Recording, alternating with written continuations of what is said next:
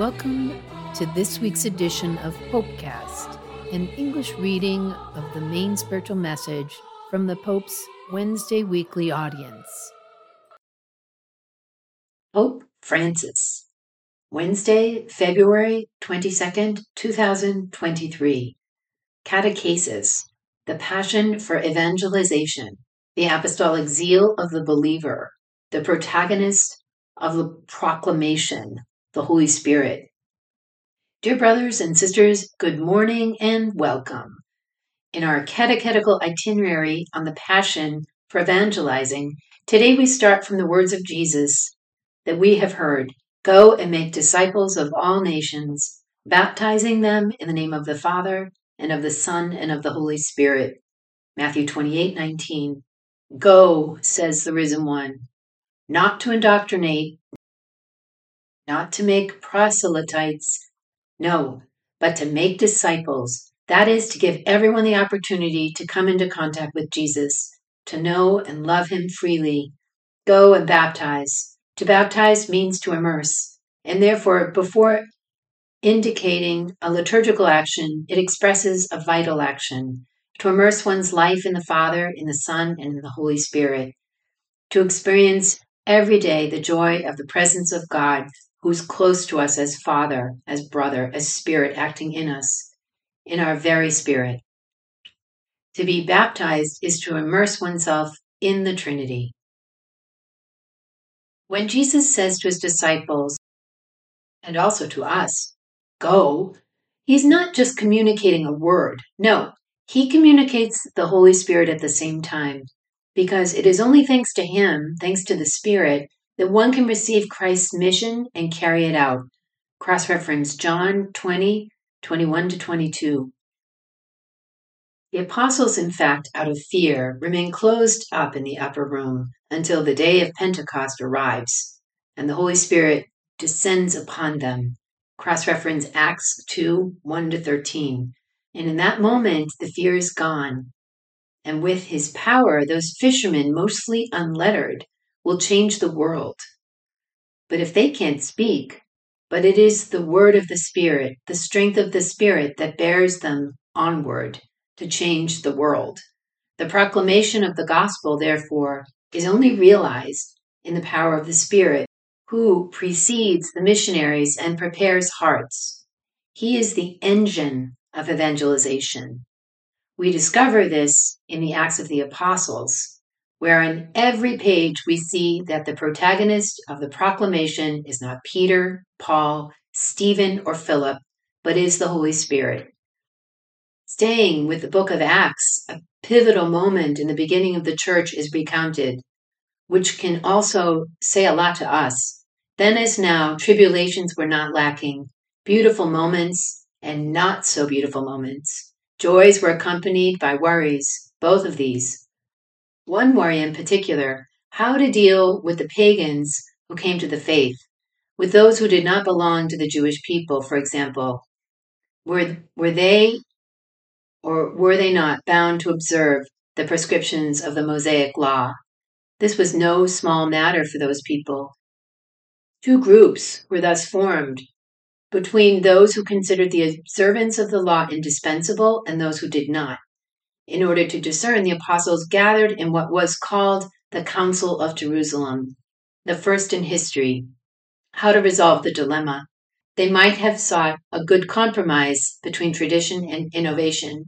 Some rules are observed and others are left aside. Yet the apostles did not follow this human wisdom to seek a diplomatic balance between the one and the other. They don't follow this, but adapting to the work of the Spirit, who had anticipated them by descending upon the pagans as he had upon them. And so, removing almost every obligation related to the law, they communicate the final decisions made, and this is what they write, by the Holy Spirit and by us. Cross reference Acts 15:28. And this went out, the Holy Spirit with us, and the apostles always acted in this way, together without being divided, Despite having different sensitivities and opinions, they listen to the Spirit, and He teaches one thing, which is also valid today. Every religious tradition is useful if it facilitates the encounter with Jesus. Every religious tradition is useful if it facilitates the encounter with Jesus. We could say that the historic decision of the First Council, from which we also benefit, was motivated by a principle, the principle of proclamation. Everything in, in the church must be conformed to the requirements of the proclamation of the gospel, not to the opinions of the conservatives or the progressives, but to the fact that Jesus reaches people's lives. Therefore, every choice, every usage, every structure, and every tradition is to be evaluated on the basis of whether they favor the proclamation of Christ. And when decisions are found in the church, for example, ideological divisions, I am conservative because, I am progressive because, but where's the Holy Spirit? Be careful that the gospel is not an idea. The gospel is not an ideology. The gospel is a proclamation that touches your heart and makes you change your heart. But if you take refuge in an idea, in an ideology, whether right or left or center, you're making the gospel a political party, an ideology, a club of people. The gospel always gives you this freedom of spirit that acts within you and carries you forward. And how much it requires of us today to take hold of the freedom of the gospel and allow ourselves to be carried forward by the Spirit. In this way, the Spirit sheds light on the path of the church, always. In fact, He's not only the light of hearts, He is the light that orients the church. He brings clarity, helps to distinguish, helps to discern. This is why it's necessary to invoke him often. Let us also do so today at the beginning of Lent, because as church, we can have well defined times and spaces, well organized communities, institutes, and movements, but without the Spirit, everything remains soulless. The organization, it won't do, it's not enough. It is the Spirit that gives life to the church. The church, if it does not pray to him and invoke him, closes in on itself in sterile and exhausting debates, in wearisome polarizations, while the flame of the mission is extinguished.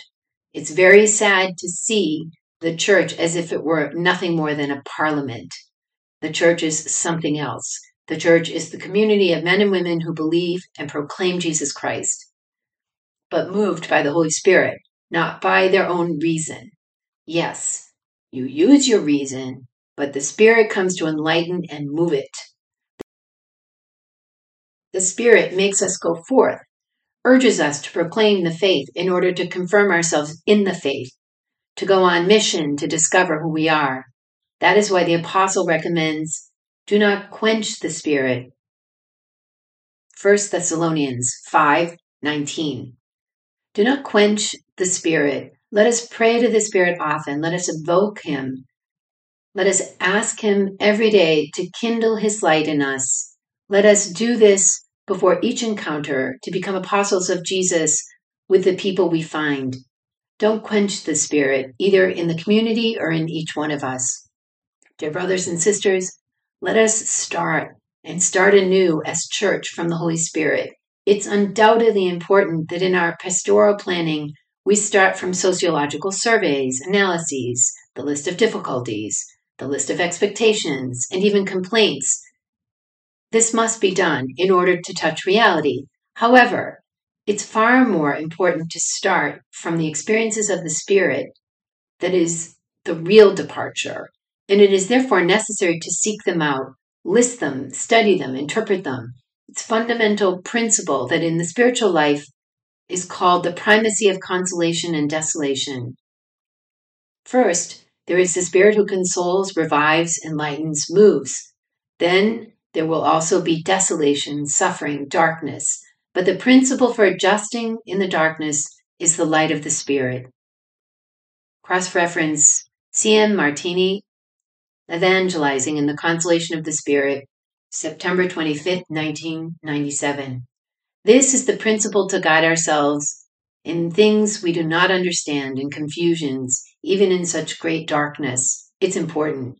Let us ask ourselves, each one of us, let us ask ourselves if we open ourselves up to this light, if we give it space, do I invoke the Spirit? Each of us can answer within ourselves. How many of us pray to the Spirit? No, Father, I pray to Our Lady. I pray to the saints. I pray to Jesus. Sometimes I pray to the Our Father. I pray to the Father and the Holy Spirit. Don't you pray to the Holy Spirit, who is the one who moves your heart, who brings you consolation, who brings you the desire to evangelize, undertake mission? Do I let myself be guided by Him who invites me not to close in on myself, but to bear Jesus, to bear witness to the primacy of God's consolation over the desolation of the world? May Our Lady, who has understood this well, help us to understand it.